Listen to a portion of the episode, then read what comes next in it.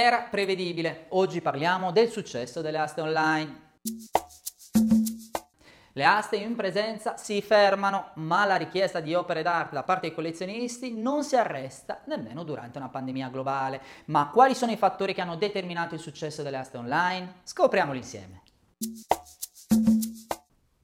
Per adeguarsi alla mancanza degli eventi fisici, le case d'asta hanno consolidato la propria presenza digitale grazie all'utilizzo di strumenti digitali online come il live streaming, le newsletter, il racconto tramite i social network, unita a un graduale aumento delle stime dei lotti di vendita.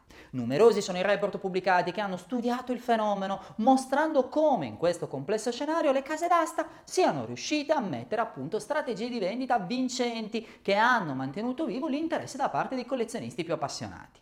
Nel semestre compreso tra marzo e settembre 2020 si è registrato un notevole aumento non solo degli utenti collezionisti attivi online e sui siti web, ma anche del numero di vendita all'asta e dei pezzi dei lotti. Il lockdown non ha quindi fermato gli scambi che per quanto riguarda le aste online delle grandi case come Christie's, Sotheby's e Philips si sono rivelati di gran lunga superiori ai numeri raggiunti nello stesso periodo dell'anno precedente. Incredibile ma vero, il 2020 ha permesso a Sotheby's di prosperare. E sì, dopo anni e anni passati ad essere la casa d'aste numero 2 al mondo, nell'anno appena trascorso ha superato Christie's, diventando di fatti la numero 1. La differenza di strategia sta nel numero di aste organizzate. Sotheby's ha organizzato maggiori momenti di vendita rispetto alla concorrente, generando quasi 500 milioni di dollari in più rispetto a Christie's.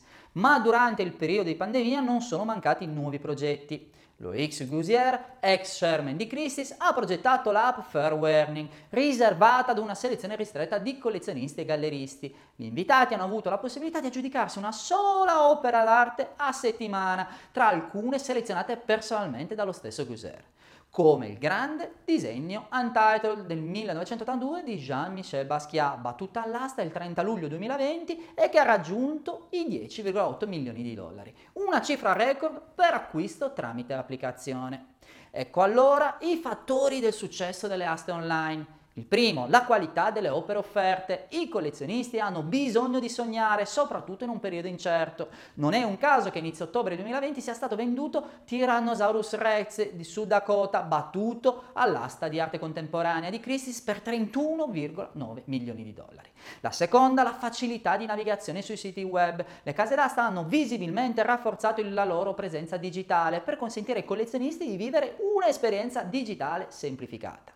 La terza, la regolamentazione chiara e trasparente. Nei siti delle case d'asta si trovano sempre una sezione dedicata alla regolamentazione delle dinamiche di vendita e acquisizione di un lotto insieme al glossario utilizzato per fornire le informazioni anche ai collezionisti, alle prime armi.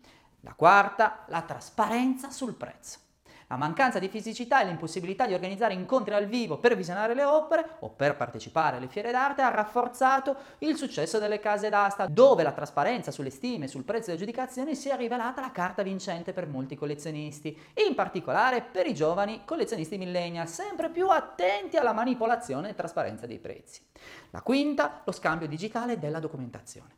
Gli esperti delle case d'asta hanno seguito i collezionisti da remoto, fornendo per telefono o via email tutte le informazioni utili relative alle aste e alla documentazione delle opere, ma proprio lo scambio digitale semplificato nel corredo documentale di un'opera d'arte ha fatto emergere la necessità di adottare soluzioni innovative per la privacy e la sicurezza dei documenti.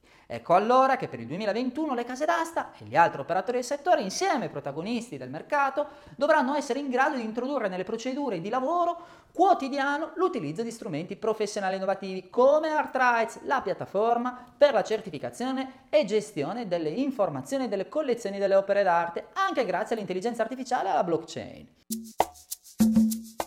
Parlai di questo argomento nell'ebook L'arte post-coronavirus, in cui si racconta come le case d'aste erano pronte a accogliere tutte le opportunità che questa pandemia stava offrendo. E tu sei pronto a coglierle?